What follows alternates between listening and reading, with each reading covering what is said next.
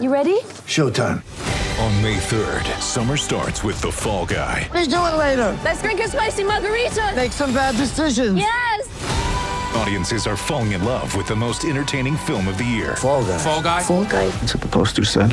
See Ryan Gosling and Emily Blunt in the movie critics say exists to make you happy. Trying to make it out? Nope. Because I don't either. It's not what I'm into right now. What are you into? Talking. Yeah. The Fall Guy. Only in theaters May 3rd. Rated PG 13.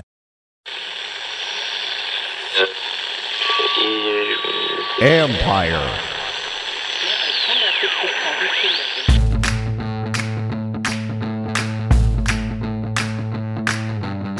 Hello and welcome to my podcast. Do me a favor, subscribe to the John Conn Report wherever you get your podcast. You're watching on YouTube, hit that like button, hit that subscribe button. You can find us there as part of Empire Media. That's AMP, IRE. And don't forget, Bram Weinstein, the voice of the commanders, we'll talk to him in one minute. He and I will have our live YouTube stream show on Tuesday night at 7:30. It is not a therapy Tuesday. How about that? Anyway, but there's still a lot to talk about, so join us for that uh, um, for that episode, 7:30 p.m. Tuesday. Now, I am joined by the voice of the Commanders, Bram Weinstein. Bram, let's get right to it. On Friday morning, I think it was, I told you I'm thinking about picking these guys, and I didn't, so I can't take credit for it. But I was close, and that doesn't mean anything. I think a lot of it was the, the way the Packers were playing, but I didn't trust how this team was playing. What was different today? I swear I thought you were throwing me under the bus because you were like, because we talked no, about no. it on Friday. Are you picking them? And I'm like, I don't know. You know, like this. I this thought about a, it. You I thought about it, but I didn't. So I can't take not taking credit, but I because I didn't trust them just yet. What was different? yeah, and also like this totally stunk of a get right game for Green Bay. You know, Rodgers is getting killed over offensive inefficiency and all this stuff. And I think we all know, like, eventually he writes it, but it did not happen today. And uh, I mean, honestly, I can't say enough about the defense. oh Um, man, you know, Green Bay came in here. It's very unusual that four players are playing different positions on an offensive line in a single week, but that's what happened today. right. Uh, with Bakhtiari out, they moved uh, Jenkins, then they brought in the backup tackle and put him to the right, and then the guards were shifted around, and that was a mess. I mean, like that would be that that's a mess. And we knew going in the one thing that's really off about them is they just don't have a downfield passing game. And on the very few attempts that Yeah, they made doing it, it the timing is off. The receivers at points were running what looked like wrong routes. You could just see the frustration on Rodgers. And so they've been kind of relegated to being a run team and an underneath team. And he probably doesn't trust his line to protect him very long, especially against this front. And it showed because the ball's out of his hands immediately. And defensively, you know, Jack Del Rio and company were totally ready for it. What did he have? 190 yards passing, and most of it, like what, 40, 50 of it came on that last drive. You Right. know, so they had they great. they had 232 total yards, 0 for 6 on third downs. Now there were two third down pickups by penalty on that on Yeah. that one series, and then Rodgers threw for 194 yards. And like you said, there was a lot on that last in that last sequence. So they did their job. I mean, look at the rushing. And here's the rushing attempts too: 38 yards rushing on 12 attempts, 3.2 per. That's why this defense has been. This defense has really jumped up. Not it's not just this game. We've talked about this, but they have been playing better for about four or five weeks. They just kept giving up big plays, and there were a couple that were close to being made today, but they didn't happen. So um, that's one of the reasons why they've been playing well. And you talk about the defensive line, and even you know they weren't getting the sacks, but when you're pressuring, that's what you need. If you're forcing the ball to come out fast, that's what you need. They weren't going to get any sacks because he's getting the ball out of his hands immediately. Right, right. Like, like he was playing to, I don't think I can either be protected or I don't, we can't run a slow developing play anyway because I don't trust my receivers, whatever it may be. And well, I could just hear my boy Zabe freaking out about 12 carries, if that's what the number was tomorrow up at Milwaukee radio. Uh, because like frankly, like right now, and this is Packers problems, but like they should be running the ball more. I mean, that, that's not even in I question that they should be running the ball more. And they didn't today. And I don't know, like Started off the running last couple of weeks, Washington's give up a lot of rush yards, I- albeit oddly. It's Justin Fields had a lot of rush yards, mainly on scrambles. It wasn't really had- runs. Yeah. And there was one bad defensive play that skewed the stats with Herbert having that 64 yard run. Otherwise, And they've then been with, with you know, Henry had a 100 yard game on them, but like he did it on almost 30 carries. So Right. it like wasn't a bad number. But like I know they pay this guy $50 million, but the object's to win, and their best attribute is running the ball, and it's not even close right now. And so I'd like to say thank you to them for playing right into this team's hands. But I don't want to take anything away from the Washington defense, which has been very, very, very good for a month going now. Absolutely. And, you know, part of it too, and talking to guys in the locker room, one of the things that you forget about this defense is they did change up. It's the same staff, it's the same guys, but they did change up a lot of what they're asking to do in terms of coverage. And it's more of a zone match. So there's more, it's not just simple, okay, we're changing this, let's go do this. You do have to change learn how you have to play that. You have to learn where you have to be how you have to handle that etc so i do think there was some transition there for them. Another key i think you look at that again and then i look in the secondary. Another key is i think without william jackson the third it's a better secondary i think Rachad Wildgoose, believe it or not i think has done a decent job in the slot not not just from the coverage but the communication aspect i think he and st-juste do a better job than it when it was with Jackson because Jackson too often would be confused. And it's not a miscommunication if five guys and four guys in secondary know what they're supposed to do and one guy doesn't. That's a botch. So that's what was happening. And I think they've taken away some of that because of some of those because of that move. I think that's that's a part of it. Um, yes, um, you know, I, it's hard to make this argument because that was Aaron Rodgers today that they faced, but like, frankly, the downfield passing game of the last few opponents, really last four, was not significant. Like that's not right. the threat. Like Dallas with Cooper Rush is true. very different than I think what Dallas with Dak could be down the field. Um, Tennessee has no downfield passing game whatsoever, that's, that's and in fact, true. In fact, don't even really attempt very much of it. They they're all play action. Everything's underneath. It's all misdirection, and and it it's centered around Derrick Henry. But you're not seeing um, the big bust like you did. That's right. So that's correct. And then with you know with Chicago, you know, frankly, that's a one read quarterback, and they don't have serious downfield threats anyway. And then today, like, well, Green Bay should be this way. And I think that's probably frustrating for them, but it's just not there. And it's been that way the whole season. Like his, like Rodgers' completion percentage down the field is like 22%. It's bottom third in metrics. Like they're just not clicking that way. And the way we talk about how roster construction with guard and potentially corner and stuff like that could have gotten in the way to the slow start. Trust me, in Green Bay, they're screaming and yelling at the GM, going, "You let Davante Adams go, you let Valdes-Scantling go, you replace them with nobody that was reliable, and look at what the result is." And I don't care that he's this all-world quarterback. You got to give him some help. Absolutely, and and what I'm talking about with the secondary, it's not just the downfield stuff. It's just about knowing your assignment. I think that there are there are plays that have happened, even in the Chicago game. There were some times where there'd be a motion to a bunch formation, and the way Wildgoose and, and St-Juste would communicate was just better than it had been. And it, it, yep. prevents some of those situations. It's not even just about the big play. It's about, you know, I'm not, they're, they're not, I'm not going to make this into some all world secondary, but I do think that's a, one of those little detail, little improvements that I think has helped. Yeah. It really, it, this really starts with the defensive front. Well, I mean, they gave up seven points last week, albeit, you know, it took three stops inside the five to hold them to seven, but they did. Uh, Green Bay only scored two offensive touchdowns today. You'll take that any day of the week right against them. You'll you'll take that. Um, Tennessee scored 21, but it was hard to get around to that number. Like it's not easy to score on these guys. And so, like again, I don't want to take anything away from them. They've gotten better and better and better. Think you were standing there when we were talking to Bobby McCain, and he kind of reiterated the things that Rivera and Jack Del Rio said in the summer that everybody showing up in the spring got them more on the same page. That doesn't loop in people like Wildgoose, who showed up at the end of camp sure. after they made some decisions but they're getting validated with some of these. This guy Wildgoose, is like to your point, like he's played a lot. He's been put in positions. I thought the first, you know, basically week that he was forced to play against Philadelphia was a really unfair position for him. He hadn't been here very long, got caught a couple of times. And I'm like, that's a reflection of decisions by the, the coaches, like GM Ron got in Coach Ron's way by putting somebody out there that maybe wasn't ready to take on an offense as dynamic as that. But he's gotten better and better and better. And I agree. There's, the big plays aren't happening, and they just totally stifled Aaron Rodgers today. And so then that's worth something. I want to get to the offense in a minute, but I do want to stay here just a little bit with the defense too.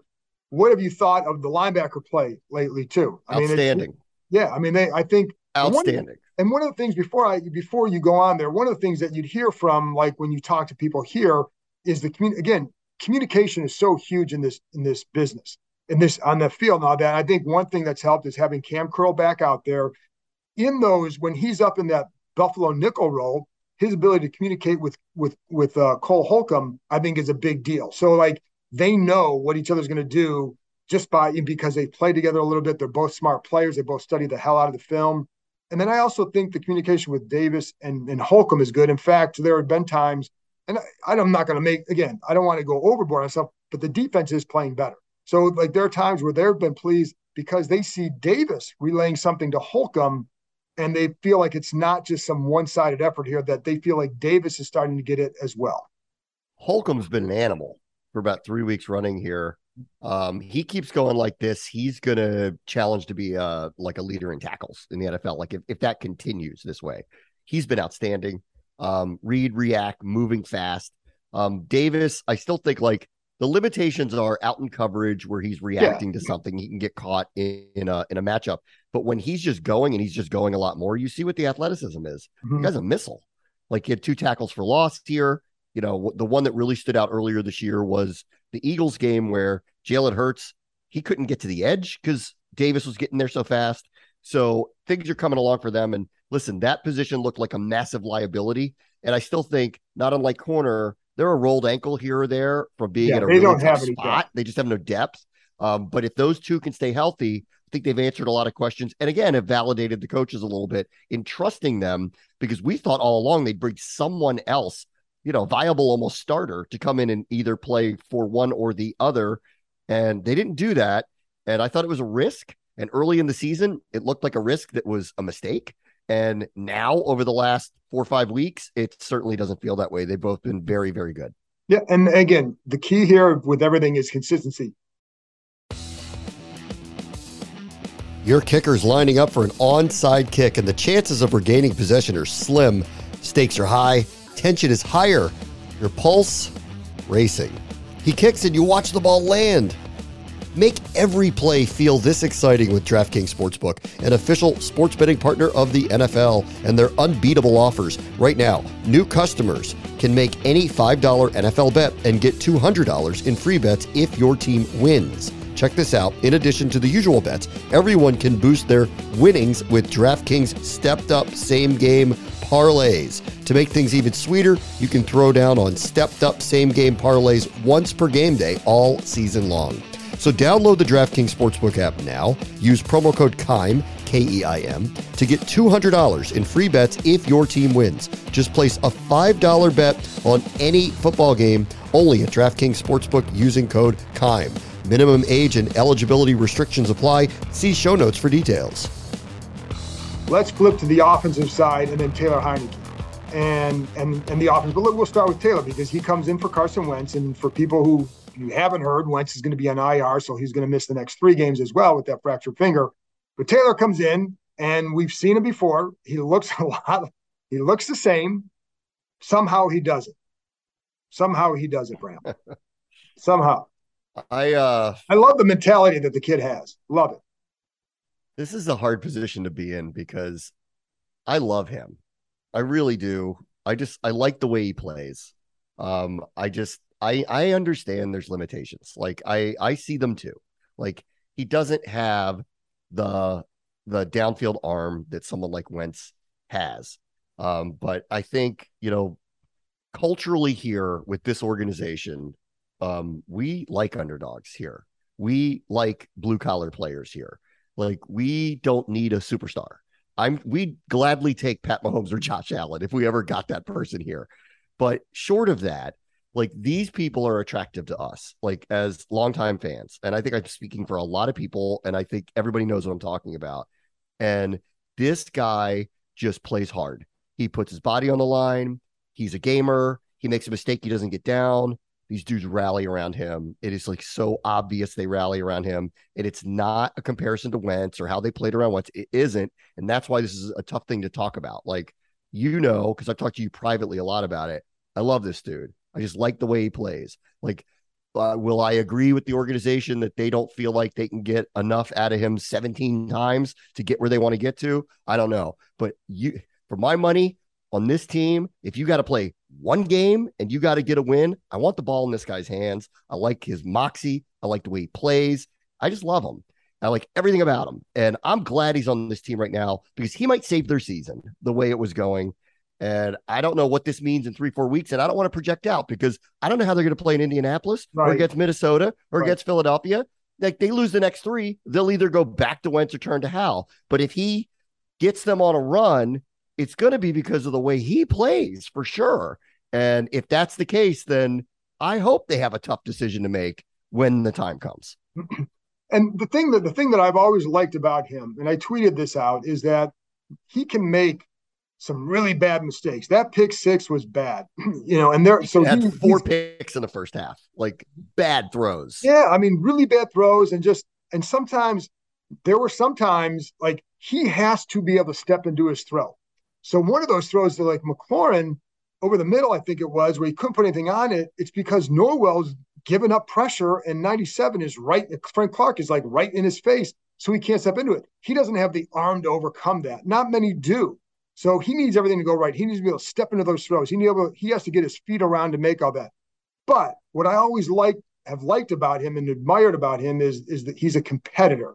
And so when things go bad, how do guys respond? And he throws a pick six, and, they, and he still comes back and throws a touchdown pass to Antonio Gibson on third down. That was huge. And then he drops the dime to McLaurin down the sidelines, and then that, from that point on, I was like, they're, they're going to win this game. Somehow they're going to win this game. But it's because of that kind of mentality, and I do think it permeates throughout the team. Now, there's the flip side because they know that when it it can look really, really ugly at times with him. Of course. And I think what they're learning though is that if you can keep them in the game, that this kid will find a way to maybe get them back to help get them back in it. Not just by making plays on his own. He's not good enough to make those plays on his own. He's a backup for a reason. But you know, if you can stick with the game plan, you get the run game going, and you make a couple big plays, then you then you can then he can get you back in. He's not a top tier talent. Like I, I understand. I get it. Like I totally, I totally, totally understand He's a that. Backup, and that's fine. But he's he a is, good but I- like there's something about him. Like he just Yeah. the fan base really likes him, and I think for good reason. The team really likes him. It's funny if you just go ask, go ask his teammates about him. They light up when they. Talk. Oh, talk they about really him. like him. They like him. Like they just light up. And this is not a comparison to Wentz because it is because I don't think they. It's not they dislike Wentz and they like him. That's not what it is at all. But like this guy relates to them in a way that's obvious. They like the way he plays. They like like his everything that we see and kind of feel just from afar looking in. They say it like you can see their eyes light up when they talk about this guy. They just they're rooting for him. Like you can feel that. Like they're rooting for him. The other one today is like, look, like their best offensive weapon at times should be Terry McLaurin.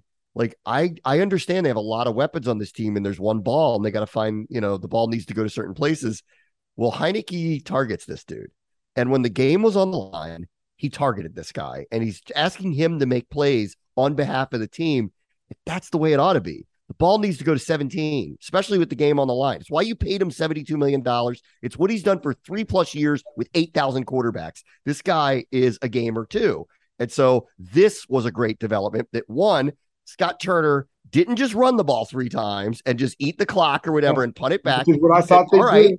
like looked at the formation and said, okay, take a shot. Um, Heinicke on both passes, one of them, McLaurin just made a tremendous play after the catch. And on the second one, that was not a good throw. And McLaurin is the one who adjusted back to make the catch and really keep the drive going. And like, this is, you want, and this, you know what? Heinicke trusts him that way.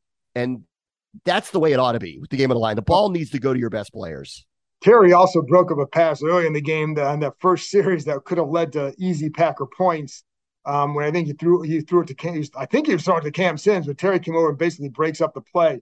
I want to get back to that play in a second because I have some stuff on Terry about that play that is good. But going back to Heinicke and the popularity in the locker room, he is a guy that when we're in the locker room during the open media sessions, he is in there almost the entire time. Just he's hanging out with the other some of the guys in his little corner. It's the Sam Howell's over there, Alex Erickson's over there. The running backs are in that area. Wentz's locker is right next to his, and Wentz comes in and out.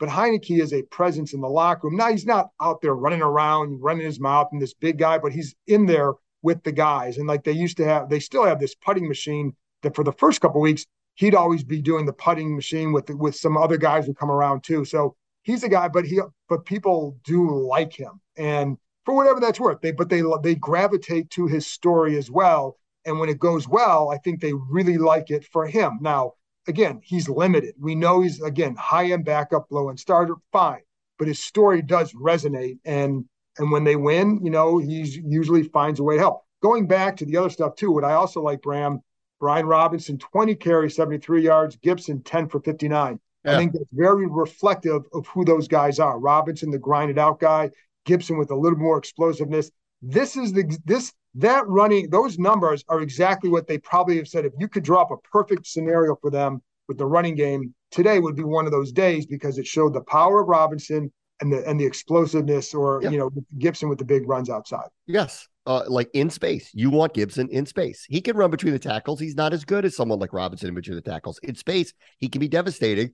And he also made three catches and had a touchdown because he's a nightmare matchup for anybody, a linebacker or corner, whoever's going to try to try to cover him. Like he makes one guy miss, he's gone. Like he's got four four four speed, four three speed. Like I I think they're figuring themselves out. You know, I think we've been saying this for a while, but you know, it's funny with Heinicke going back in like all of a sudden, all the things that we thought they would start to implement a rush offense that has a dynamic duo, one that's more of a traditional between the tackles and another guy who could be, you know, lack of a better way of putting it, the thunder and lightning part of the whole thing. They're figuring that part out. I do think that, especially with Heinicke under center, they feel more comfortable calling a lot more run plays if the game dictates that they can. I don't think they want him throwing the ball all over the place. That said, like I will go back to at the end of the game where they very easily could have gotten extremely conservative and run the ball a few times, or even in this one where I think might have been a mistake at the end, you know, on the driver they kicked the field goal to go up by nine. Like they did have him throw the ball like Yeah. inside the five. Like they didn't just try to pound it in, which would have been the more conservative and considering Robinson's, you know, success rate, probably the best way to go now. And they didn't. They like they trusted Heinicke to make plays when he had to. And so I like that. But like this feels a little, you know, maybe the the balance is this is what we want to be, but it doesn't mean we're gonna shackle our quarterback. You know, like he can make plays. He is mobile. More in the second half, you saw them roll him out a little bit, design some stuff, show off his mobility, allow that to be a you know a part of the offense. And the other thing I noticed a lot of, there was a heck of a lot more motion today than there has been in recent weeks. Curtis Samuel was moving a lot. He was lining up at different spots. Just watch, go rewatch any game where they use a lot of motion with him. Two, three people follow him wherever he goes. Like he is a linchpin for their offense. And I thought that disappeared for a little bit. Wh- Who, I don't think regardless, it disappeared that much. Do you? was I don't think it disappeared that much. Do you think so? nice to have him back. It is. Now, the other thing, go I want to go back to Gibson for a minute too, though, because I'm looking at this. Again, 10 carries, 59 yards, three catches, 18, plus a nine-yard touchdown catch. Nice, nice route, nice catch in the back of the end zone. Three kickoff returns, 78 yards. So he had 150, if my math is right. So if it's not, please correct me, 155 total yards Yeah. Today, which is really good. And again, I think if you said how's the ideal way to use them, today was a good way. I'm sure that is a way that they would envision as as one what they they really like what they got from him. And I and I like I like how they were getting him on the outside. They did a good job at times creating numbers for him. But think about it too, Bram. They scored 23 points. They had no Logan Thomas, no Jahan Dotson. They lost a tight end during the game, and Cole Turner went out with a concussion. They're playing Armani Rogers, who ends up making a couple plays. He has three catches for 28 yards. You know, you, your your line your line was in better shape than Green Bay's, but like it wasn't like they had all this all their weapons available today. They were missing guys, and they still somehow made it work. But it, it really it really does start with that run game for them. They've got this has to be their identity. It, it cannot be anything else because this is where you know they this is a team that needs to minimize a lot of its mistakes, and that's a way for them to do it. Yep. You So- know, I think, uh, and I think this is, listen, you know, I want to be fair to all the coaches too. Like, I know they've worked with Heinicke for a year, but this is kind of a different offense with a different package with Robinson and Samuel now Yeah. in it, different linemen. I want to be fair to them to like let them feel this out for a couple of weeks too. And it took them about, took them a half. And I mean, and, and frankly, like, as much as I'm praising Heinicke for the comeback and everything, he wasn't very good in the first half. Oh Like, no, he was, was- not. It wasn't very good. He was bad. He was bad. wildly inaccurate. Could have had a number of interceptions. Did It have one bad. go back. They're very lucky that the fumble didn't go in for a touchdown too, because there was a penalty down Yeah. the field. So, you know, he didn't. He wasn't. He wasn't good in the first half. You know, like No, not but at in the second half, things came around. And you know, it's funny they always talk about the Wentz roller coaster. Boy, you get it with him too. Oh, big Except time. that for some reason he seems to be sitting in these one score games that you feel like they might win at the end of the game. Yeah, And he- I don't know what that is, but it's like his aura. others something. here will say, like there's he's got that little horseshoe in his back pocket. Yeah, he and, does. And, and I think I think that's there's he he throws some balls up for grabs like the one to Terry. It's like uh, where, it's Terry over there. I'm just going to throw it. But I did want to go back to that play for a reason because we were talking to Terry about that after the game, and there's two things with that. One, he was talking about how much it means to him to be the guy that they look for in those situations. He said guys are coming up to him on the sidelines and saying, 17, you got to get one. You got to make a play for us.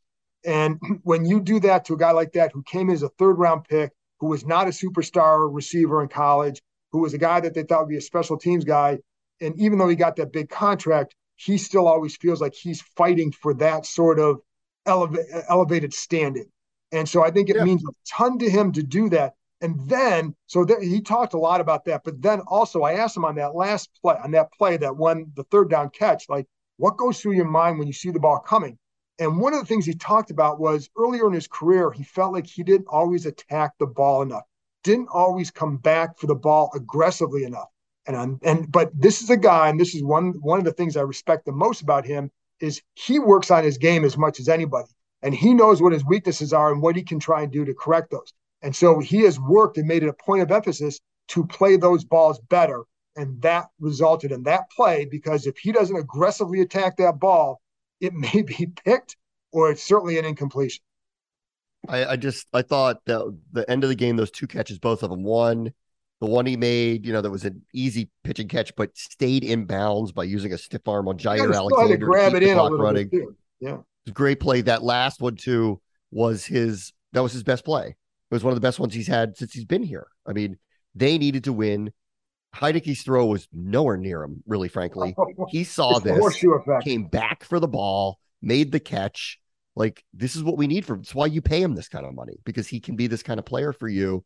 Um, last year there were a couple times Heineke just, you know, at like the Atlanta game. I remember the Atlanta game, just chucked one up to him in the back of the end zone. He was like double covered, and he made this catch because he trusts him. Yeah. He's like, this is our way. number one receiver. Sometimes you just, and when when it comes down to it, you ask your best players to make a big play, and they did here. That's what Heinicke has done here, and so I, I appreciate that, and and I'm glad that you know I saw and I feel like for him, this is what he should be here too. It's funny, like earlier this year, he was getting tugged and pulled and never getting any calls, and I remember we were talking about like he's not being treated like a number one receiver, like. The referees don't treat him that way. Like he hasn't been elevated that way, but he is. And the more plays he does like this, he'll get more and more and more respect throughout the league at literally every level. I would say they have heard back quite a bit from the league that, oh, yeah, you are right about that. That should have been a pass interference, including that one in Dallas. The league did, the league apologized. So I'm sure everybody feels good about that. Um, but but one thing that it's funny that you say that too, because like one of the things that that Heinicke did say is like, you know, well, you got Terry one on one. I figure they're paying this guy a lot of money, so I'm going to give him a chance. Yeah. And it's right.